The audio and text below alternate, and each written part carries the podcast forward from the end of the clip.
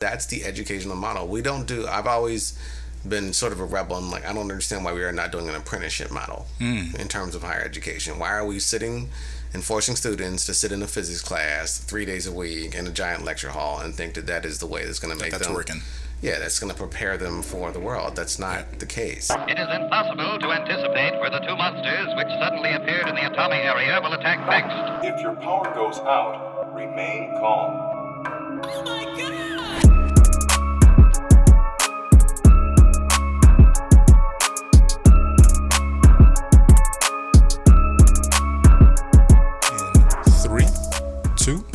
one, we go. Hello, everyone. Welcome to episode 25 of the First Sip podcast. This episode is actually a little different this week. Dikembe touched on it in his interview, and I say his interview because Dikembe actually flew solo on this episode. We're going to be switching it up occasionally, um, where Dikembe will just spin off and do an interview by himself, or I'll spin off, do an interview by myself. Allow us to really get into it with the guests that we have on, let our personalities shine through without the other person chiming in we thought it was a fun opportunity. Dikembe is very close with the guest that he had over, so I know he had a great time. And how was it, man? It was a great conversation. It was Yeah, a great conversation. I mean, I haven't heard I'm happy yet. you put it that way by you not chiming in. Yeah.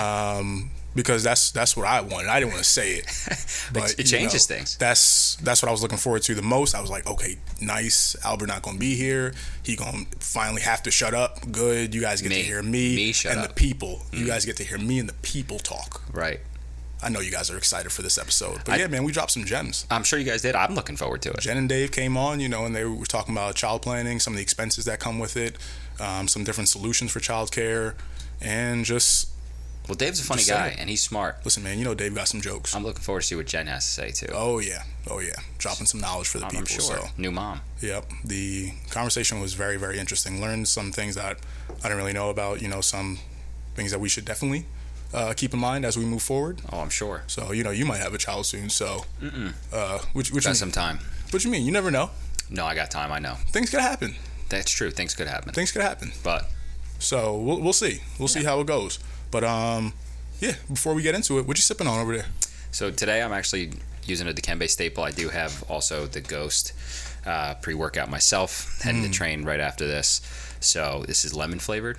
It is delicious, guys. We talk about this stuff all the time. Ghost by uh, Christian Guzman is Yeah. awesome. Their products just taste good, You, you really can't beat it. clean, no crash. I was in the gym today, clicking, That's what I'm saying. just on It's point. good stuff. My face is a little itchy right now, but Oh no, no, you're you're fine. You're fine. You're gonna be good. yeah, But um, yeah. Speaking about that, that's why I'm just sipping on some water today.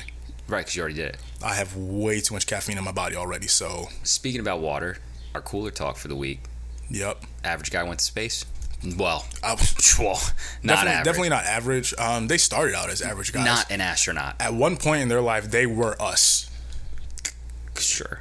No, I don't no, think. yes. I don't think. At, I don't think at any point in our lives we've ever been Jeff Bezos. But they were us at one point. They had simple ideas and said, you know what? Let's just see it through. It's not going to be easy. I don't think Amazon But was if a we- simple idea. It's the. What did it start with? An idea. What we got going on here right now is definitely more complex. Well, that's true. Just because we don't really know what we're doing with the Yeah, because I still, and the editing. you know, when I started messing with the knobs and things just started Right. Mm-hmm. going crazy, that's probably why we were down for two weeks. Correct. To be honest, TBH, TBH. I, I know. But I know but- you messed it up. Truth comes listen, out. man, these guys they they- they're making it big moves now. They're going to space. So how many people went with him?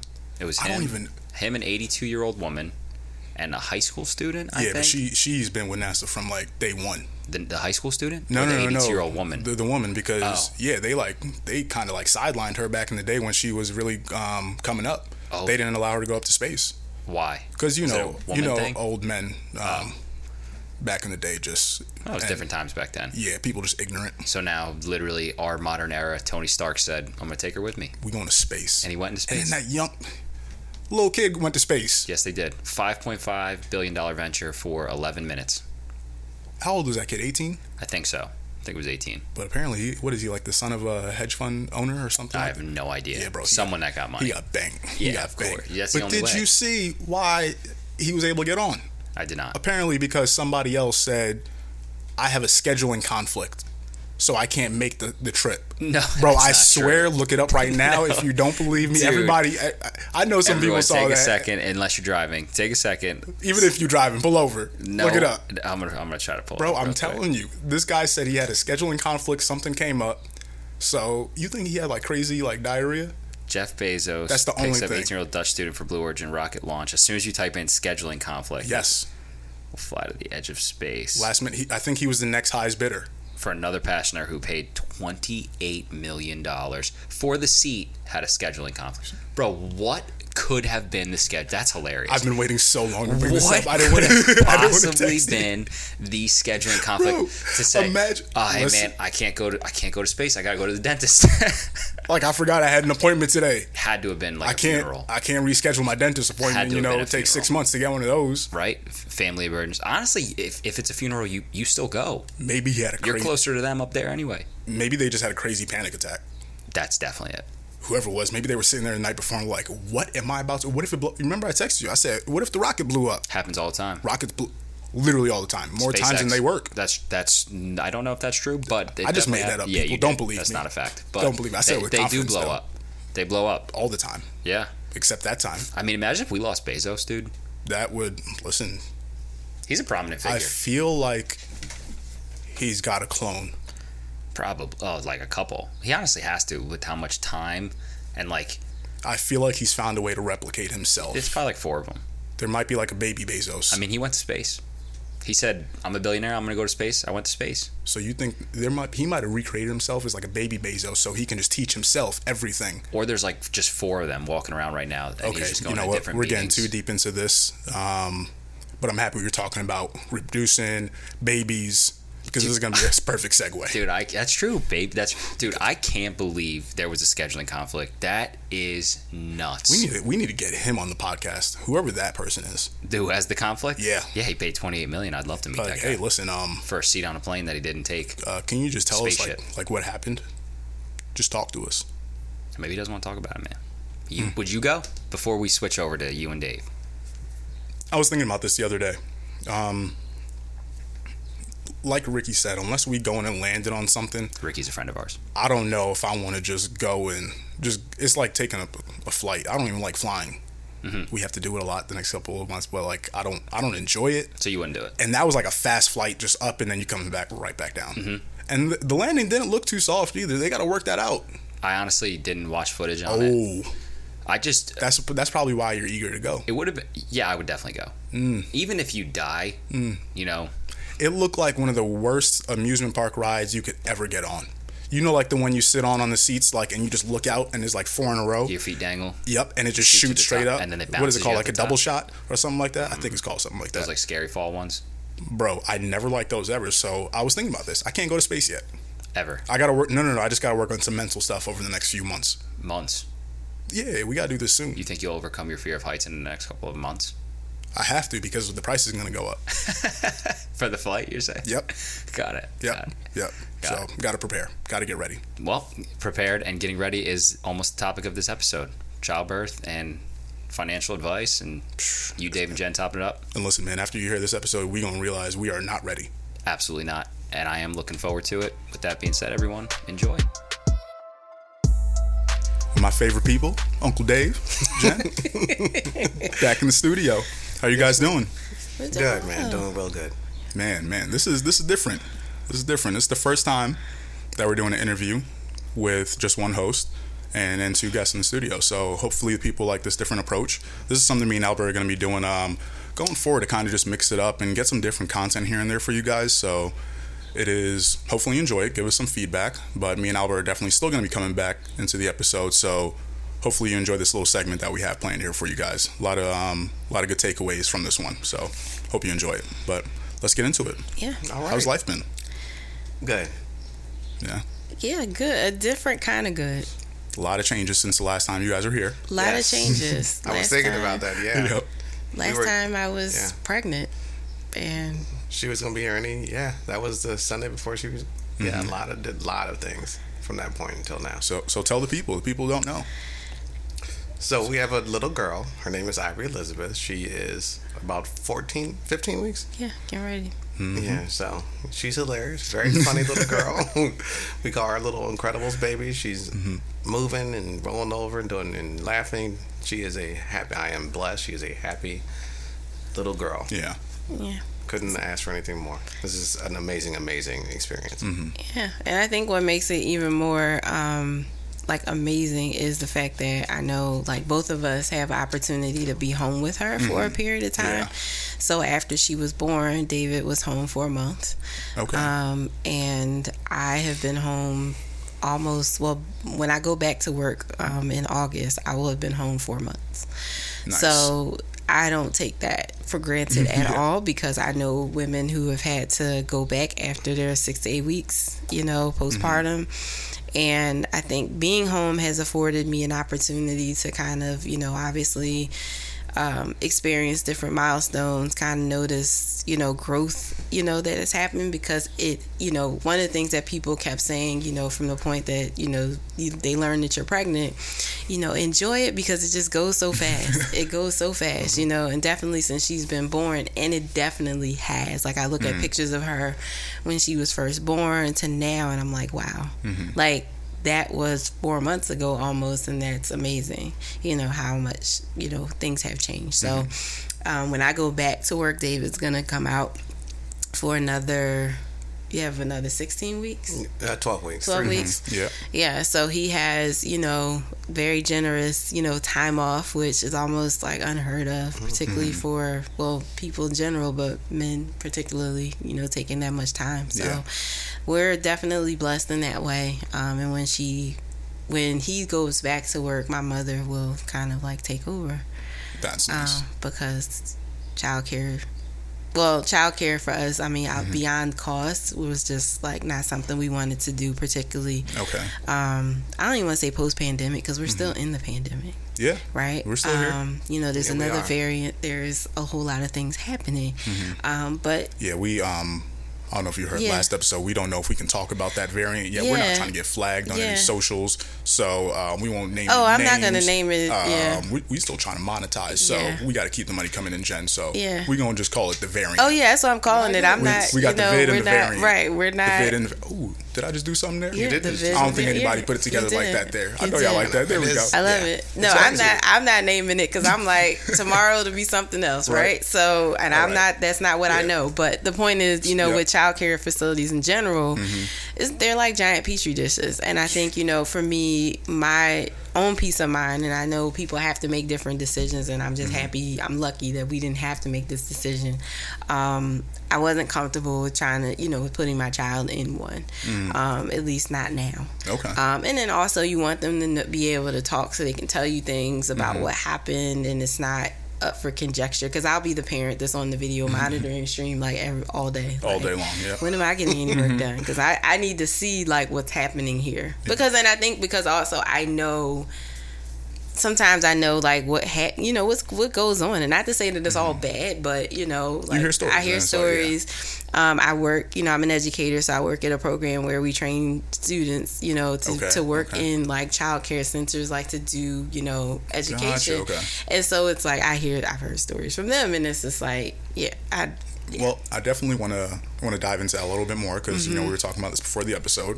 Um, childcare, just childcare in general, the Right. expenses that come with it is a very big thing that a lot of people have to deal with, Mm-hmm. right? And people might be um, expecting their first child or you know thinking about having a child in the next few years, might be trying to figure out where where can I, what resources are out there, Mm-hmm. right? So I definitely want to dive into that, but first, we got to talk about what you guys are sipping on. So Dave, what you sipping on? Well, and tell the people why. okay. Because I, man, I love this. So listening, I am an avid, avid listener and blessed to be able to return for the We second time. it, man. So I can't remember which episode, but somebody was talking about the 75 hard. Mm-hmm. And I was like, you know what? I want to jumpstart. You understand some of the journey I've been going through physically and trying to get back. And I was like, all right, I'm going to jumpstart this. It was right after the um, Independence Day weekend. Started it that Monday Okay. of Independence Day, and I've been going steadily since and trying to, you know, be, remain physically active. And um, but uh, you know, sometimes you can't just jump right in. I talked to you about this. Jump right into it. so my I at 44, almost 45 years old, my body will tell me certain things. So I haven't been able to do it as consistently as I would like. But the biggest thing, definitely, is drinking water, the gallon of water.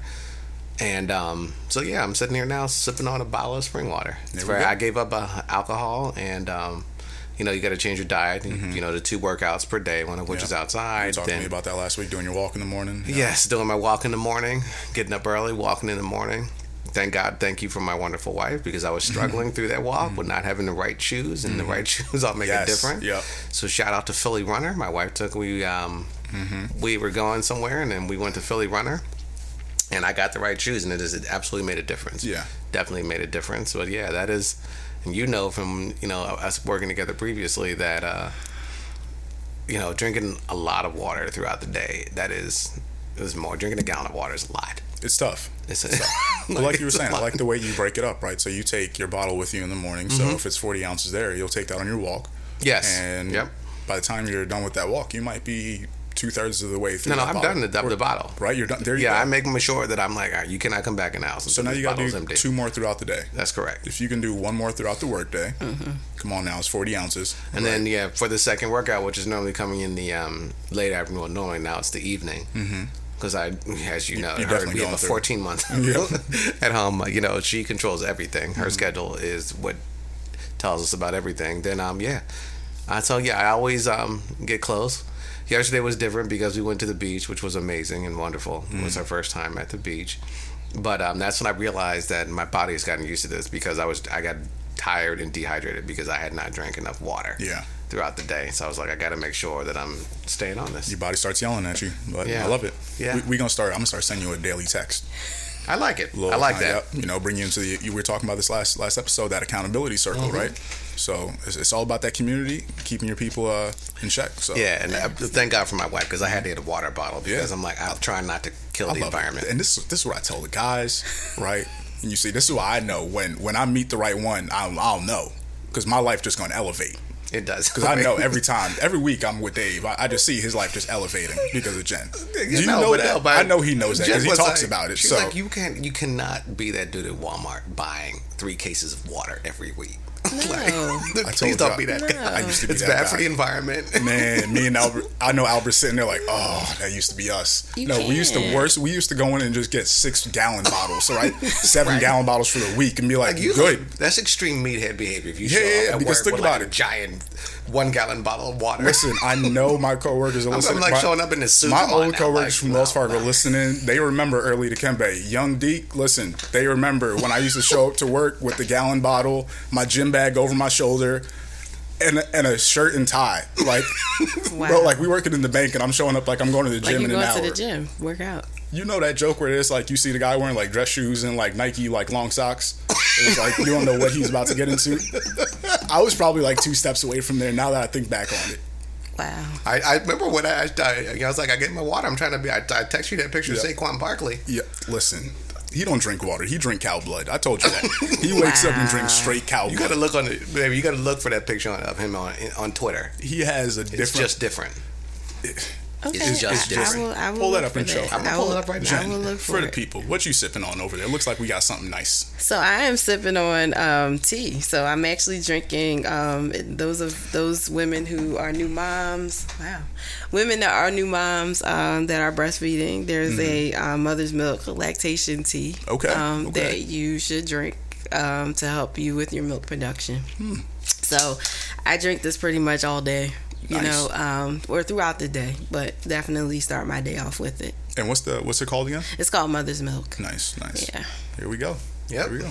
So Yeah, and so I'm trying to I'm trying to work out my legs to be like that. He said that's a Dikembe. It was like he drinks fresh cow's blood. we yeah. can put you through some workouts, I- I'm- Yeah, I'm- that's but um, your diet you're gonna have to change up real different. yeah, how that's- much how much red meat do you currently Yeah. eat? not I'm enough. Gonna, I, I- have to start there.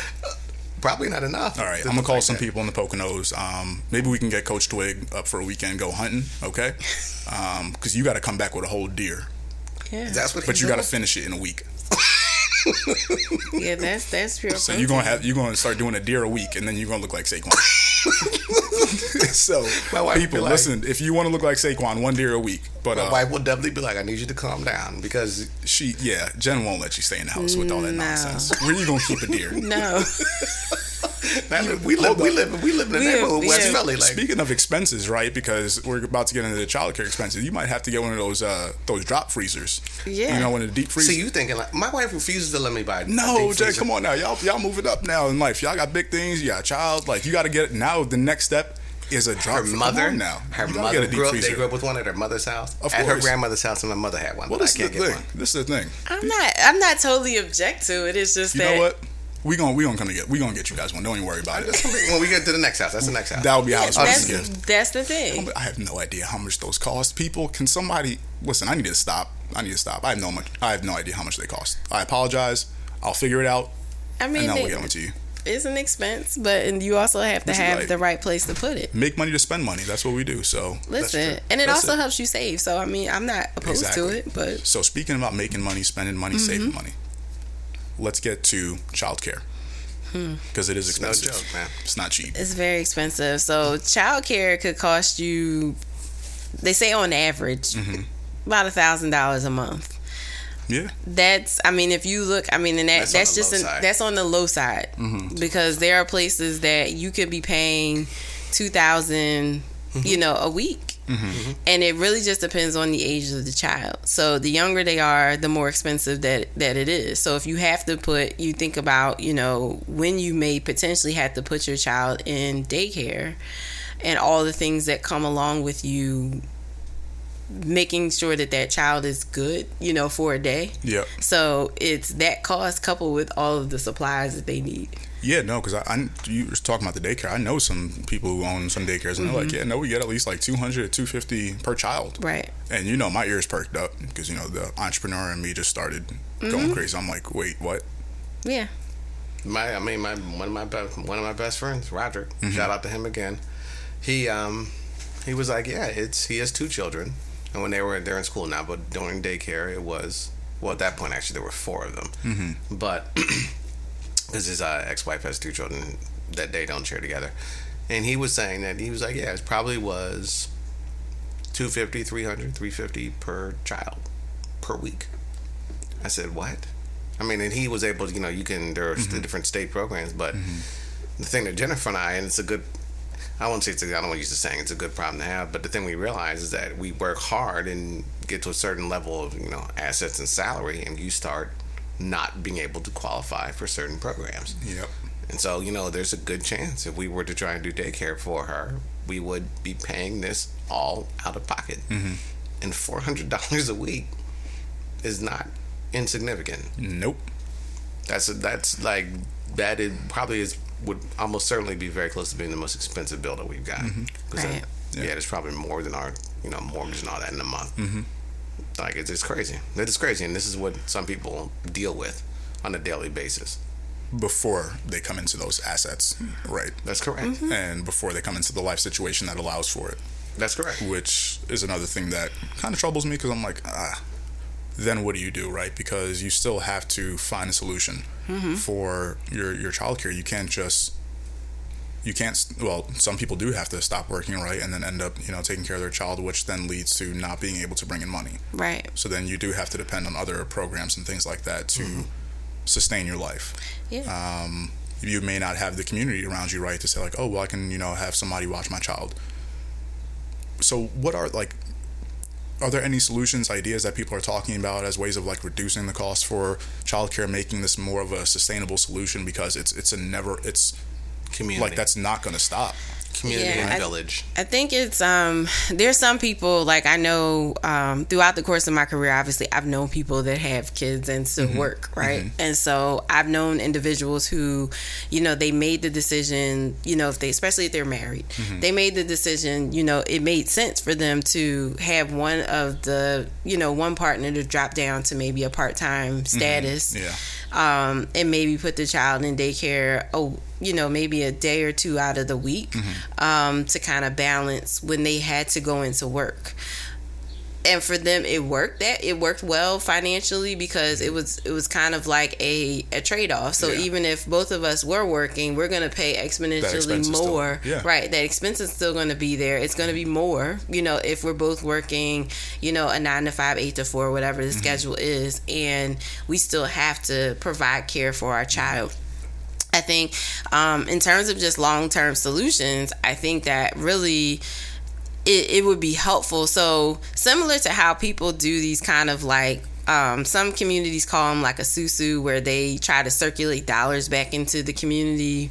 okay. Um, they try to keep the money in the community, or most people I know like call it a birthday club. So Okay. it's like when it's you know you get into the club and it's 12 months and you commit to basically paying you know a, a specified amount throughout the course of the year. So for every birthday there mm-hmm. could be two three birthdays in a given month. For each of those people you pay $50 or something like that. Whatever the designated amount is i'm just picking $50 and then when it's your birthday that money kind of circulates back to you okay. so it's a way of kind of keeping. It's kind of way of saving in Mm-hmm. in some senses because it's kind of like I'm putting money into a savings account, but I'm not. You Yeah. know, I'm just circulating it to different people, You and know, then when it's point, my turn, it'll come back come to me. Yeah, I've kind of heard other um, Right. programs like that's interesting. So, um, you know, they have, and some people do it where they, it's not necessarily a birthday club. Um, they get, they do it like monthly, weekly, where there's money that goes into a pot, and somehow they determine kind of like how it circulates to the whole group. Okay.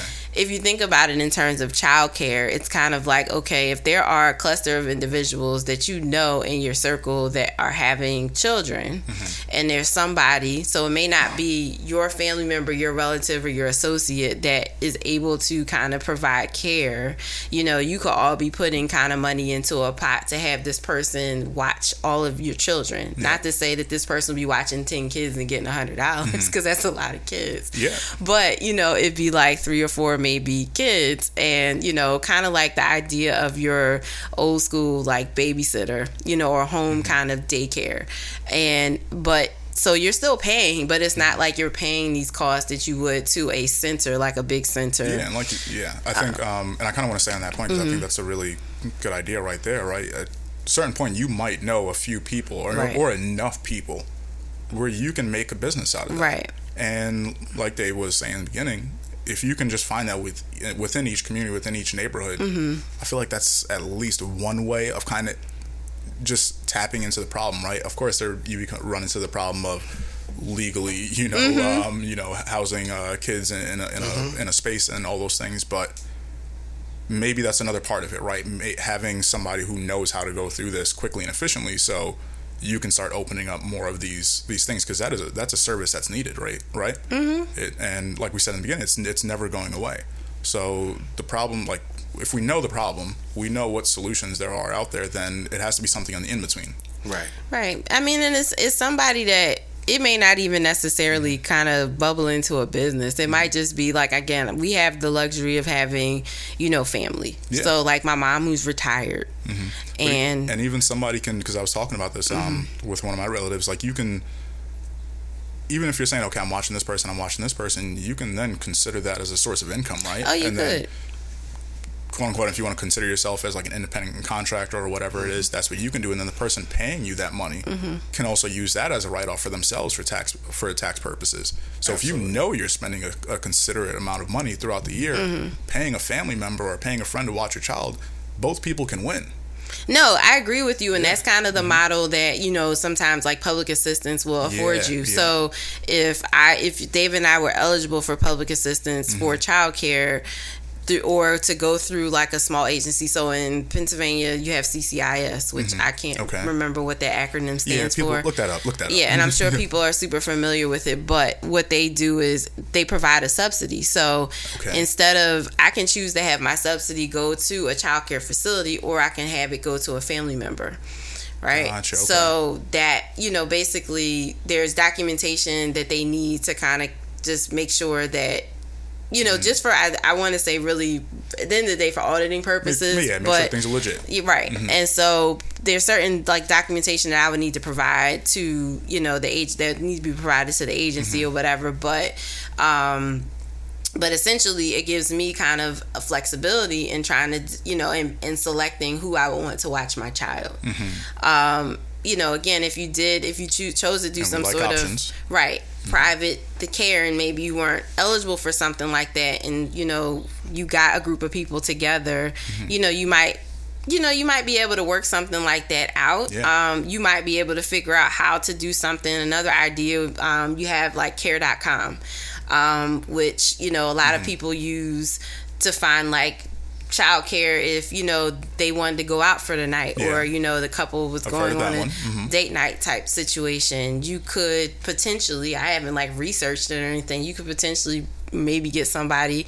um, to do that. There are also colleges i mean we're in a we're in a region with the most colleges and universities per capita than There's any so other many. region. There's Yep. so many. Mm-hmm. And all these schools of education all these young people that need experience maybe getting you know doing some sort of like childcare because mm-hmm. that's what they're hoping to do become an educator when they graduate mm-hmm. You might be able to connect with those schools and colleges or you know a specific college you know um, of education to find someone that may be able to um, provide some childcare. It would probably be like a senior that doesn't have a whole bunch of classes and they may have the flexibility in their schedule to kind of like watch your kid during the day. But there are a lot of different ways that you can kind of think about it if you wanted to. I think the only concern again with childcare and and me and a parent really because this is kind of something that a child care center would afford is you know and and these are requirements based on the state mm-hmm. is making sure that the people that are engaging with your child is like cleared has had certain clearances. Yep, so like yep. criminal background checks and child abuse checks and you know all these things the post you know post Sandusky, you know, 2011, you know, that are required when you're working with a young person. Um, so it's kind of like, you know, you kind of have to proceed with caution if you're doing it that way. But that, you know, to your question, could be a potential way for you to save money um, or find an alternative to, you know, the 250 to $400 a week that you may pay for, you know, to send them to a child care facility. I like that. I like that a lot. You know the wheels are spinning, Dave. I got that look in my eye. Uh, yes, you do. We And got to we got to come up with some sustainable childcare uh, Yes, we do. resources and options. I think that that we can is- do this.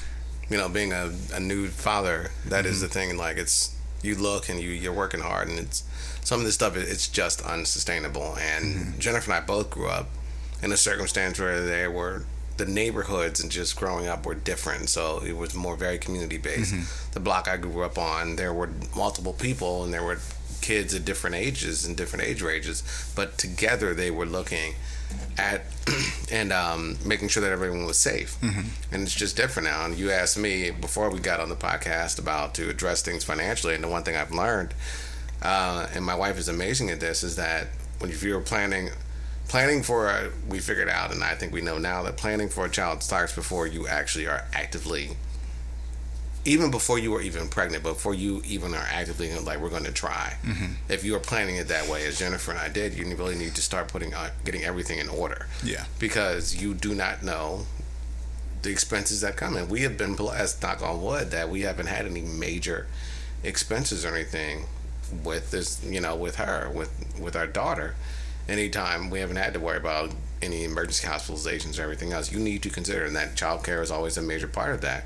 You need to have a conversation and sit down and map out and write down numbers about what you want to do and come up with your plan so you understand the costs that are involved Yeah. because you can't manufacture it out of thin air. So You let's yeah let's let's dive into that right because Mm-hmm. um that's the next point we wanted to bring up. What are some specific ways that people can start saving for childcare expenses? Maybe before you know the birth of their child or even after. Right? What are some things that we can do?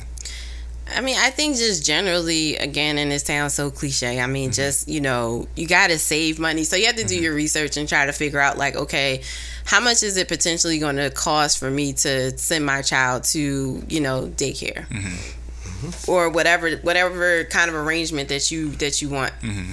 And you know, Are we doing public school, private school Yeah. after the daycare, Dumb, right? yeah. yeah there's a lot of Wow. there's a And lot of different options to consider so i know like with you know when you talk about those later options you think about like a 529 plan Yeah. and and setting that up but for like daycare specifically thinking about okay how much do i need like how much is this going to mean out of like the money that i bring home now what Yeah. kind of adjustments do i need to be making to that budget to make this happen um, the other thing I think that you have to consider too is like, you know, what is the how often do you want your child in daycare? Because they don't have to necessarily go every day, Yeah. right? So I think the frequency will determine like the cost. You know, at the end of the day, I think most people just naturally assume I'm going to send them Monday through Friday, and they may have to be the option.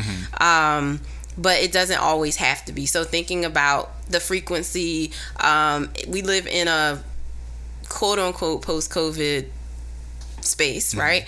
Um, and I think companies have realized that they, you know, their employees don't necessarily have to be in a physical building every day, right? And so there That is might be some flexibility with your employer around how you work. You know, mm-hmm. like you might have the opportunity to work from home, which doesn't necessarily like take away the need for childcare because you clearly cannot like really manage your work if Yeah. you need to really be focused on work and a kid, mm-hmm. you know, because they can be all over the place, mm-hmm. right? And so, um, but it might introduce other op- options for you. So you might be able to have, you know, you might be in your home and have somebody come and watch your child um, for maybe a really finite period of time because you're able, depending on your position and kind of the, the the work that you do, you might be able to say, you know, on this given day, I have these meetings from, you know, nine to Yeah. 12. And so I need you to kind of be here from that time. The other time I can kind of flex a little Mm-hmm. bit because a lot of employers realize that your work day may not be the finite nine to five or eight to four The schedule can change every your week, schedule yeah. Mm-hmm. can change and they may be okay with that as long as you get the work done and, Mm-hmm. that's as long as you're sometimes- yeah. communicating with them so that Mm-hmm. might give you some flexibility in terms of like your child care options and costs. Mm-hmm. The other thing to consider too is like what is your benefit package like and kind of like do you have the option of like Mm, okay. a flexible spending account or an HSA which Mm-hmm. is like pre-tax dollars right so you can like have that money kind of set aside out of your that comes out of your check so let's say you know, this was, you know, Dave and I conceived her last Mm-hmm. year. Um, so at the point of conception, you know, especially when open enrollment started, you know, for us, it's that period in October, Okay. right? Yeah. um, I could have changed my, you know, um, my options in terms of like how I wanted monies allocated and Yeah. said, okay, well now I know I have a child coming. I'm going to take out an extra portion of my check that goes strictly to that. Like I know it's going to go to that. And so it's like I pay the child care bill, I get reimbursed. So you can use your HSA for childcare expenses. You can find so it's either going to be your FSA? flexible spending Okay. account or your HSA. So you have to talk to your HR person And about kind of what- like what your That's benefits good to is. know. That's good So to know. you can, you know, you can allocate a certain Mm-hmm. number of dollars for that. Again, you're still paying for it, but it's pre-tax Mm-hmm. money, right? And oh, l- let's let's stay on that because if you guys uh, might remember a couple episodes ago, we talked um, with Jeremy right Yeah. about maximizing your benefits, Mm-hmm. Right. benefits one on one. Right. Um, we talked about you know utilizing an HSA, so that's a that's a good connection there. Yeah. So I want to make sure that people caught that. Yeah. The other thing I would add on to that, talking a little bit about benefits and saving, Mm-hmm. is also because Jennifer and I had this conversation. If you are, you know, we're in a position of obviously as a married couple, and you talk about costs and childcare and having a child, is you need to have a serious conversation about benefits and what the cost is going to be in terms of covering it. Yep. You and I talked about that, and when I I love my employer, my employer is amazing. But when we took a look at the costs around open enrollment, it was uh, and Jennifer has her benefits. We're like, well, but does it make sense, perhaps to switch our benefits up? It's, You mm-hmm. know, because we don't know what the future may hold. But we were looking at it in terms of the cost, and it was like it was it was prohibitively expensive. That is the one thing, and it's nothing against my employer, but the one thing I've done this enough times with different employers that working for private industry can be prohibitively expensive. Yeah. Once one of two things I've seen happen: you get married, mm-hmm. and then you have a child. Because we were looking at twelve between twelve and sixteen thousand dollars per year for you know for me to get on the plan where I work. It was gonna that was it was like no, and I'm so thankful. the world of nonprofits there may be some challenges, but mm-hmm. the benefits tend to not be very very that expensive. And that's that's private industry for you. That is private health insurance. Yeah, up until two That's years insane. ago, I didn't pay anything for my benefits. Okay. So it's kind of like, you know, that was one of the that was kind of like one of the perks of working there in terms Mm-hmm. of just like your compensation plan. It's like we might not be paying you what you what we should be paying you, but we're gonna make it so you can afford to get sick, Yeah. right? And so David, since we got married, has been on my benefits. Um, and so when they did say we had to start contributing, I want to say it's only like three percent of our salary, which is like nothing. Okay. And then like with my HSA, for example, you know, we get and we get automatically like three thousand dollars. So this is money that's not even that we have to pay Okay. into out of our check. It's automatically you're a full time employee, you get three thousand dollars towards Nice, your HSA. okay. So and you can roll over like five hundred of it depending on like if you don't use all of it in a year. So like yeah, they're pretty much maxing it out for you there, right, right there. Right. So I mean, you're a single you individual. Right. And when you think about, I mean, this is a whole nother show, but when you think Mm-hmm. about just like, you know, prenatal care, in, in my case, because Okay. I had to have a procedure that would make it possible for me to have a baby, you know, um, I had fibroids. So I had to have a myomectomy in 2020. And so the beginning of 2020. So this was bef- pre, right before the pandemic. Gotcha. Um, and so that cost, you know, like Mm-hmm. healthcare is expensive. And so it was kind of like one of those things where it was a blessing to have access to that because, you know, between you having to have blood work done and you actually having your procedure, you know, those copays add up. And you know, Yes, they do. even you know, when I in my prenatal care, it was like those copays added up, right? So we're not even talking like she's not even here yet, Mm-hmm. and it's like there's a huge bill um, that you have to consider, and then you got to think about childcare, right? After that, yeah. Right. So, so here we go. Yeah. Yeah. So and you were ta- so going into after that, right? You had brought up the 529 plan, Mm-hmm. and that might have gone over some people's head. They might have been like, "Did she just give out like an area code? What is she talking about?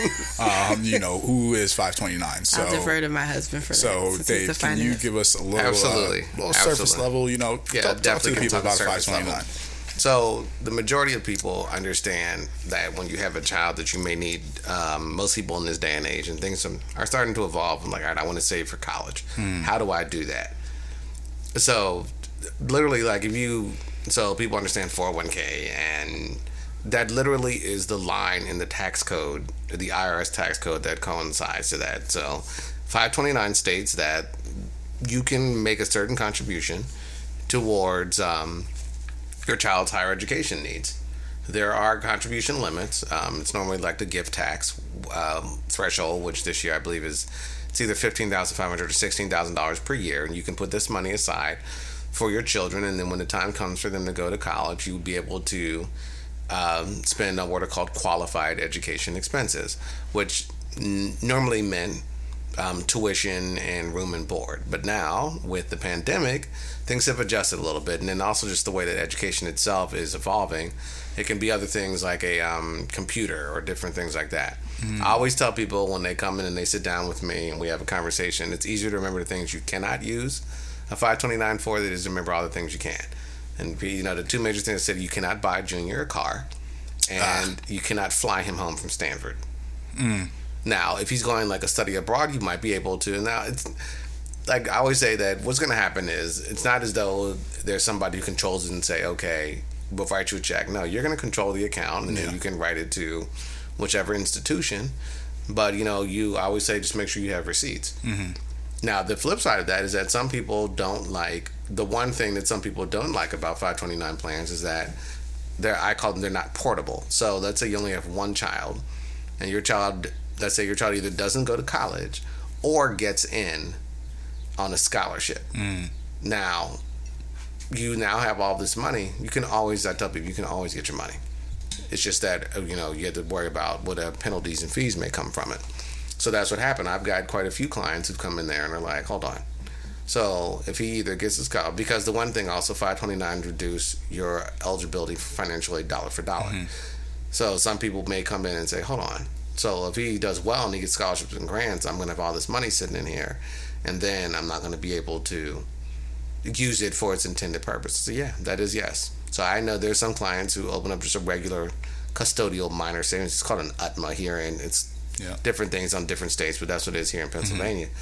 And they open those up, and they'll just do general savings.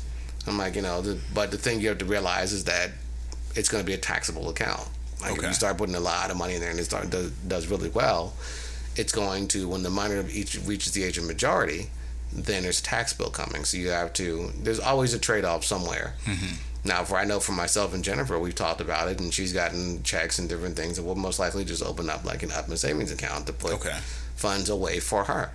And then when the time comes uh, to consider college and everything else, it's uh yeah, we'll see what the what the plan will be for 529 because college is getting it's that we're coming to a breaking point from a higher education mm-hmm. standpoint that you know you have a things are evolving that the traditional model of college is still important but the traditional I've got to go to a specific campus and live on this campus and do this and generate these expenses is changing. The cost versus benefits. Like, why, Right. yeah, like you're saying, like, why am I paying all this money to continue to go to the same Right. institution? And, and then, yeah, and mm-hmm. we are one of the few countries that that's the educational model. We don't do. I've always been sort of a rebel. I'm like, I don't understand why we are not doing an apprenticeship model hmm. in terms of higher education. Why are we sitting and forcing students to sit in a physics class three days a week in a giant lecture hall and think that that is the way that's going to make that's them working.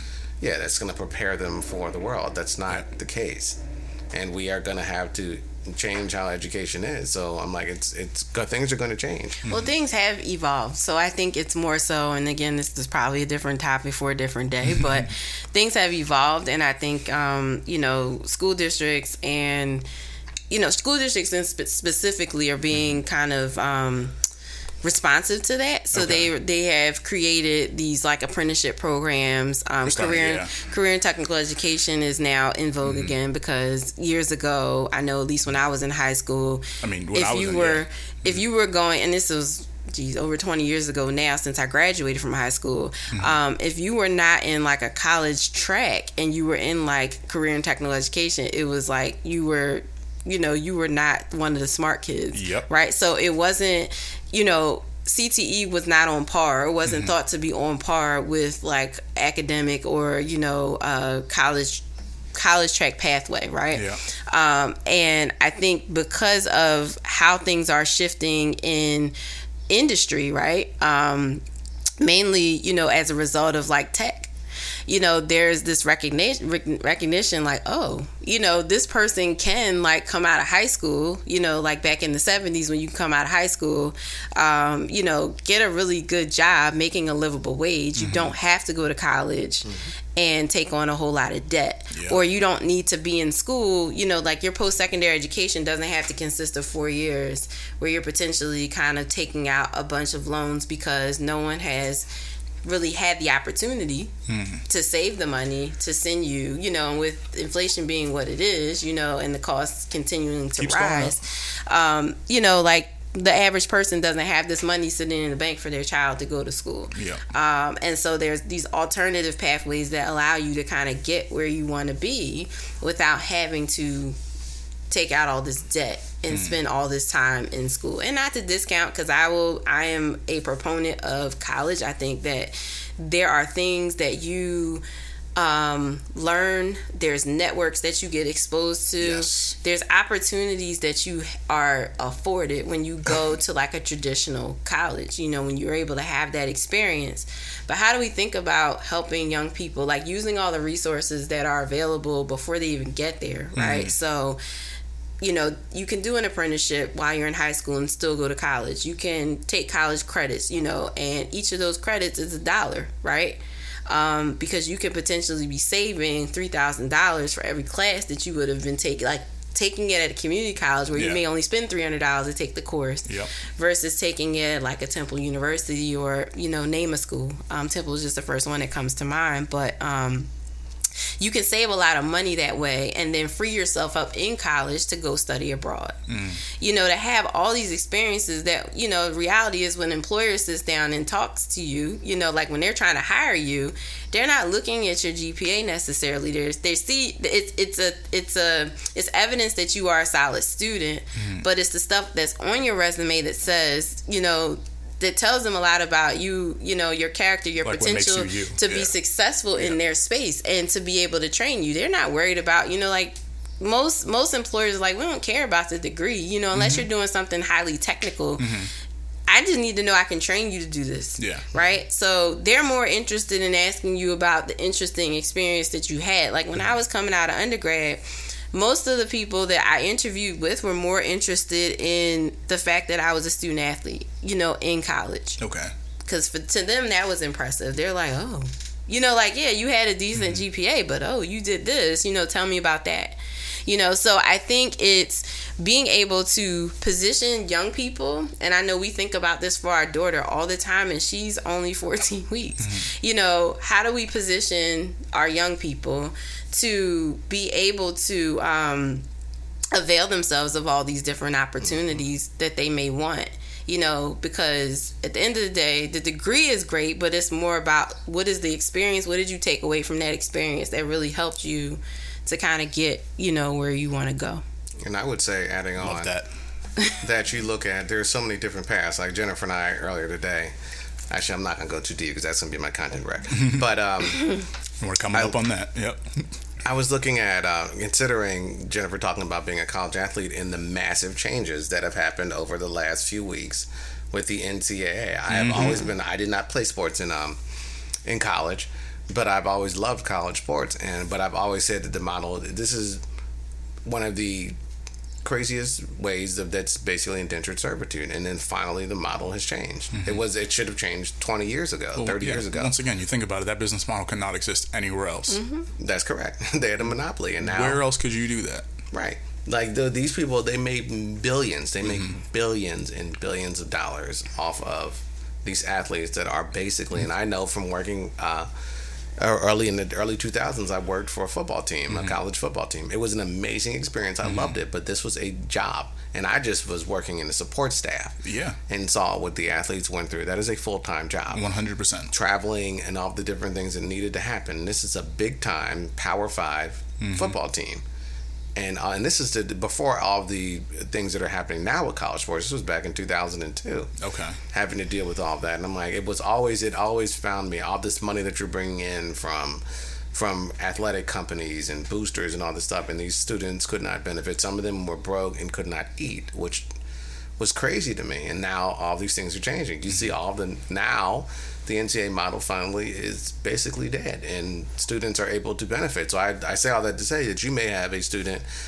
I always say, what are you going to do? I believe God gives every person a talent, and there's nothing wrong with you to figure out a way to monetize that talent and be able to share that with the world. So um, you know, of our daughter, we joke, and you know, maybe we'll put her. She'll become the first wrestler or something because she's just an active little girl and has a lot mm-hmm. of different things. You know, what are we going to do to be able to identify and not, and then, but also not apply the pressure like you better do this mm-hmm. because it's the only way we're going to be able to survive.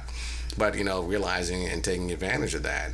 And realizing all the different opportunities and the different ways that things are going, and realizing that and being okay with that. Yeah, I think that's um, you know an awesome point that you guys bring up. There is just about setting up you know the next generation there mm-hmm. and making sure that they are exposed to like John was saying, make sure you're you're, you're experiencing as much as possible, right? Um, and how can you continue to do that for your children?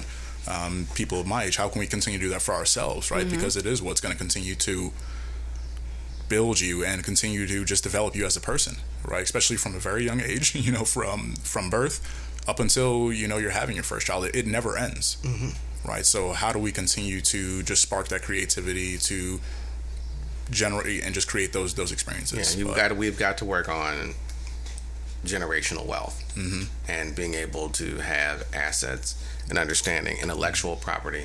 Because it was in as in watching the documentary we were watching earlier, Jennifer and I, I think now are both convinced the next stage in our careers that we're going to find a way. Mm-hmm. And please follow us to work for LeBron James because Yeah. he has his fingers in a lot everything. of pies. And he is setting himself up. And you know he's only got a couple more years left on this contract, and but he is well established to be able to. Get, and because we were talking about this with someone else, he's got so many different things that he's doing. I'm like, mm-hmm. I was joking with Jennifer. I'm like, you know, this cat might mess around and become the first athlete, like serious athlete, to become president of the United States. That that would be insane. Mm-hmm. He's gonna like he'll be able to like like he's got he, he's a billionaire. He, it's not going to be a money problem. No, money definitely won't be an issue. He's At that point, it's just garnering enough support. right. yeah, he's got to garner enough support. He's got to enough country hates him. recognition. Right. So you got to work through that. Yeah. And you know, I'm like that. That is the way. And he is very well read, Mm-hmm. one of the uh, very intelligent, and never went to college, Mm-hmm. and made a choice, not because I could not get in and wasn't going to be well, but understood quickly. Like I don't. There's other ways I can. There's other money. ways I can do this. Why do I need to go? And understood even back 20 years ago Mm-hmm. that yeah, that model doesn't work for me because you're going to monetize, and I know who my worth and how big I'm going to become. If I spend two, three, whatever many years in college, you're going to be able to profit off that and make So a lot of money, and I'll never see a dime of So, that. so much. Him, I always look at him, Kobe. Other people are like, yeah, I'm not going to know. Mm-hmm. Yeah, and he also wouldn't have been afforded certain opportunities that college would have brought. Like, I mean, you're going to basically go to school to play basketball, and that's really it. Like, you play basketball, you go to class, and you get on a bus or plane and travel to these games Once and play again, this yeah, game. like you're saying, you didn't. you know, have those it's- other he would not have been able to have the experience of an average college student. So in his case, you know, it's a different kind of conversation about like, okay, what makes sense for you? Yeah. Um, you know, for your long term, Mm-hmm. you know, success. And I think that he's done a great, he's done an excess, exceptional job of parlaying that. I mean, Yeah. Kobe did that as well. Mm-hmm. Um, and so I think it, it might, it speaks to, you know, your circle, you know, who you have around you, kind of Oh yeah, like guiding on that you. here. We are big Um, yeah, and then how you're able to really like, you know, have people in your corner that can help you connect the dots, right? I think that that's really important. And, yeah. Um, and like you guys are saying, going into this next, uh, well, their next phase, right? Your guys' next phase, Right. setting up the next gener- generation. We'll see. We'll see how they handle it. And we- and what's we- the saying? Like people usually uh, fumble the bag around the third generation. Yes, and of, Jennifer uh, and I are of generational blessed. wealth. So Yes. Yeah, I've been Yeah. Mm-hmm. blessed with the families that we come from and everything else, but we understand that, like you said, this is about generational wealth. It's about what are we going to be able to provide uh, for our Mm-hmm. children in the next generations. We want to, there are no generational curses in either of our families, but Mm-hmm. we want to be able to know that we're not going to have to have to struggle. I'd look for myself. One thing, obviously, college was very important through multiple generations of my family. My parents, very highly educated, my sister, highly educated, myself. But for me, it, it whether it be college, whatever it may be for my children, if it is college, it's making sure that it's the right choice, but also managing and understanding what the expense is going to be like, and Yeah. what can you do once you are there, whether it be the Mm-hmm. athletes, whatever it may be, to generate income and you and I offset see, that you know, yeah. yeah seeing you there's so many this is so the world is so much different in 2021 than Mm-hmm. it was when I went to college in 1995 all the digital media all these different things being able to expose and Mm-hmm. to monetize did not the internet was was definitely there but that did not exist Mm-hmm. and things are going to be so much different 18 years from now Mm-hmm. when my daughter's getting ready to go whatever her ne- journey edu- Yeah. next education step may be yeah, Well, I I think so. I I hear what you're saying, um, and it, so it kind of brings up a different thought. I think for me, it's important that you know our children, our child right now that's here right now. So can only speak on Ivory. Um, it's important to me that she just be able to be. If she chooses to be a college student, that she's mm-hmm. able to enjoy being a college mm-hmm. student yeah. because you know once you graduate from college it's kind of like boom life life happens You're in the real right world, yeah. you're in the real world mm-hmm. um, when you're in college you're in a you're in a bubble you know for four years five years whatever your degree path will will take you whatever and so it, it opens you up to be able to you know travel you know learn different languages be around all different kinds of people have a couple of different internships to really explore. I want her you know because if i think in hindsight like i didn't have to necessarily think about you know, well, I had to think about like paying for college, mm-hmm. but it wasn't like I was I was a person that had to work 40 hours a week and go to college. Like I went to school with people like that and like you never saw them on campus. You may have like unless you had class with them and got to know them in class, you didn't know that they even They went to working- school yeah, there they were because they were they were not a part of the social the social aspect, which I think is, is important. You know, like we can't really like downplay it, right? I think that that's important.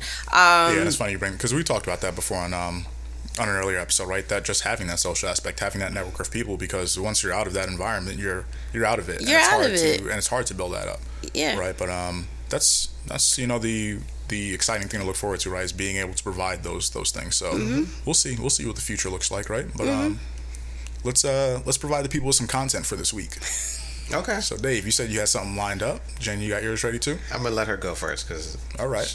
Okay, so what is my what's the content? Okay, so explain this to me. Like, Oh yeah, yeah. So is your yeah. first time. So content rec of the week, right? So what we do is we recommend something that you might have been reading recently, something you might have been watching, um, any form of content that the people can, you know, tap into this week.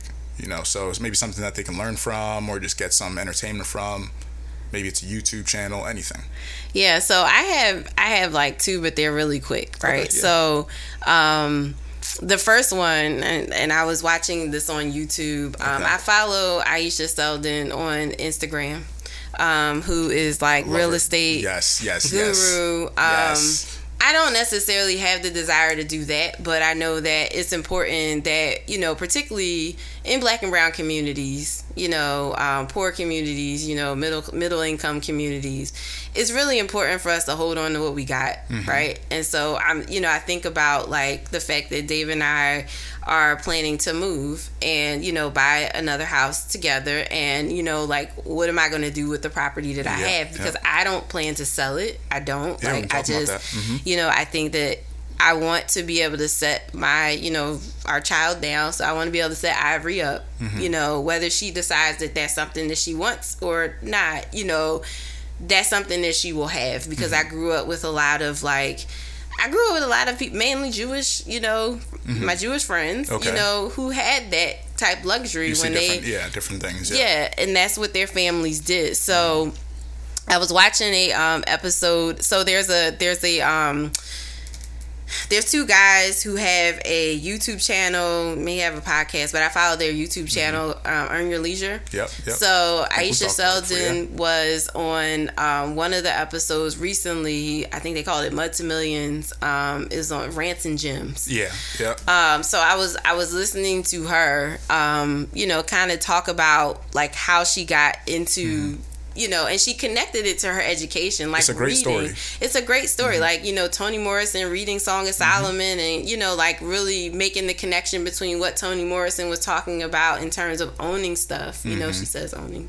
Ish, um, Mm-hmm. Yeah, yeah. You know. Yeah. Uh, okay, I just want to make sure. But you know, just just owning stuff or whatever, and um, I just thought, wow, like it, it's a lot, but she made it very like she broke it down in, in plain language. She makes yeah, she makes it She like makes she makes it, it- seem very simple, but it's, it's not easy. It's right? not That's the thing we talk about all the time. So And she's not going to BS you on it being No. like she never says that it's easy, but she, Mm-hmm. you know. So I was just like, so she gave me a whole lot to think about in terms of just Yeah. conversations that David and I have and how we want to start to, you know, build legacy. yeah, Um, and then the other thing that I always go back and watch, and I can't, the name is escaping me. Um, and why do I want to call it bar- barbershop talks? So you know, like the the show that LeBron has on HBO, Uh, Uninterrupted. the shop. Uninterrupted. Is it the shop? Because Mm-hmm. Uninterrupted is production company. I want to say. so it, it is a shop. The yeah, shop. it comes on HBO. On HBO. Yeah. yeah.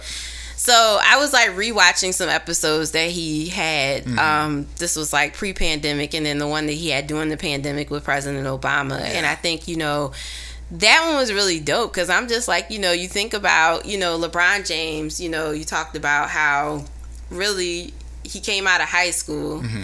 You know he's doing all these. He has his kind of hands in everything, and he's having a conversation with the former president of the United States. Like he and his business partner, who he grew up with Connections. right? So really, kind of, it reminded me of just like ways that, and the, the other episodes that he has in general, like how he's kind of um, using his network and his platform to really empower people, you know, and to provide information um, to all, you know, to to many different Yeah, audiences, in right? such a digestible way too. Right. Uh, yeah, that's that's the one thing I love too about this environment that we're in that Dave brought up is with things like podcasting. You know, having your own YouTube channel, you know, your own sort of brand on social media.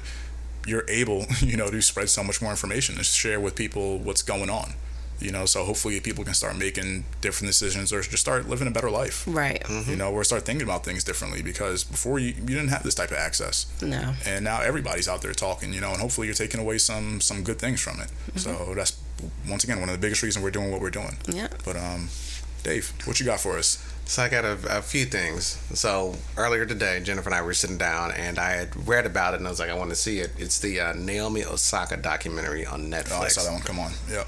It is great. It's amazing to get an, an inside look about her, and obviously this was I think it was filmed before the um, everything happened with the French Open, and it was definitely some of it parts of it were during the uh, the pandemic, and a lot of and a good part of it was during um, uh, the protesting and everything else, and just her experience. So kind of followed her from her winning the first U.S. Open when she beat Serena Williams until uh, the last U.S. Open in 2020 and everything that happened there, and it was just illuminating to see and experience um, such a young, beautiful young woman and her experiences and, and all the things and and you, now that we know everything that happened past that point and her withdrawal, seeing that she is very very quiet and very shy and very reserved. So that was amazing, and it was very, and I liked it because it was. They broke it up into three episodes, but it was like three one-hour episodes. Um, again, I will uh, be shamelessly plug family members, so please watch my sister-in-law and her amazing show, All American. Especially, I gotta get you should definitely yeah. watch the whole thing, but definitely watch. They did an episode that's uh, gonna actually be the pilot for a spinoff Hmm. called All American Homecoming, which was my sister, uh, my why going to an HBCU. I know they um, it's a fictional universe, but according to everybody who's watched it, it nailed everything Okay. that is HBCU. So that was a huge episode. And then the book I'm reading, because of the challenge, is called uh, Professional Troublemaker by Luvvie, and I'm gonna mess Ajayi. up Ajayi Jones. So Okay. it's been an amazing book about how to transform and to really challenge yourself to get out of what you the stodginess and the things that you should be doing and how you feel well the things you feel that you're supposed to conform to and to really really live in your truth and live in your worth I love that. I love that. You guys came with some gems. Man, I, I should have probably went first. Because you, you know I have to end with some nonsense now, right? So here we go. It's okay. Here we go. So you heard last episode I was talking about Fear Street Part One. oh my god yes Oh, I haven't watched. I haven't listened yet. So- have to- so- I don't, I do, I don't do violent horror movies So neither did I. until right until these started coming out. So part one, man, great movie. Part two, listen, part two just added some more. It really just added the meat to the story that you needed. Because the first part was like, all right, what are we? What's going on here? Right, this is crazy, but I'm not gonna stop watching. Second part was like, okay, I see where you guys are going with this, and I'm not gonna turn this off. So you know, I finished the second one, and then I see part three. It's been added to Netflix already. so what I tell you, that's what I have planned for the rest of this day. That is it. I'm watching part three. I'm probably gonna scream in here like a little girl. Okay, because there's a couple scenes in part two where don't watch it by yourself. Okay, make sure you and Jen are sitting there and you guys are hanging out watching it together. Because Dave, I don't, I don't know if you, I'm not built for it. Um, neither am I, I and we're, we're like pretty horror. similar, so I don't think I don't think you I'm built for it either. that. No, like so- saw the Saw movies and like how no there was a point where it got so creepy I started laughing. You ever watch a horror movie like that where it's just like, man, I'm gonna have nightmares. I nightmares? mean there's a story for another day but I to this day I refuse movie? Refuse I, I don't do Halloween Oh, Halloween Halloween scarred me for life It's kind of like that. Like it's, yeah. Like we get around that period of time, you know, I started avoiding the movies. That's like how I was that, with the movie with the movie It. Actually, because I mm-hmm. saw no, that. no, never- I saw no, that when. I was seven years old. One of my old because one of my older cousins, they, I think they were messing with me. Oh, They- so you mean like the original, not the remake? Yeah, no, no, no, no. Like where he was like the original, where he was down in the sewer drain and the little boat went down and he like grabbed the kid. No. I could, I couldn't like, I didn't do the dark for the next like ten years of my life. And I know I say ten years, so that puts me at seventeen. So we're gonna have to end it there, okay? Because the people are gonna start judging me. Um, check out those recommendations, people. Um, don't judge me anymore that you guys already do. Um, but thank you guys. Thank you guys It's for been a coming on. pleasure. Thank again. you for This was a having great us. conversation. It Yes, was. yes, it was. We'll we'll follow up again with some other uh, financial tips, some other family planning Absolutely. tips, because the people need it. We need to hear this. You I know, need to hear this our ongoing story of at our- a certain point, man, there's gonna be a little Dikembe running around and whoo, whoo, man. I will be there for guidance, Lord be with us. Lord be with us. especially if he looks like Saquon. Then you got a problem on your hands. Oh, then we definitely own an NCAA and we getting all that money. But until next time, people, we got to figure out that financial plan. Talk to you guys later.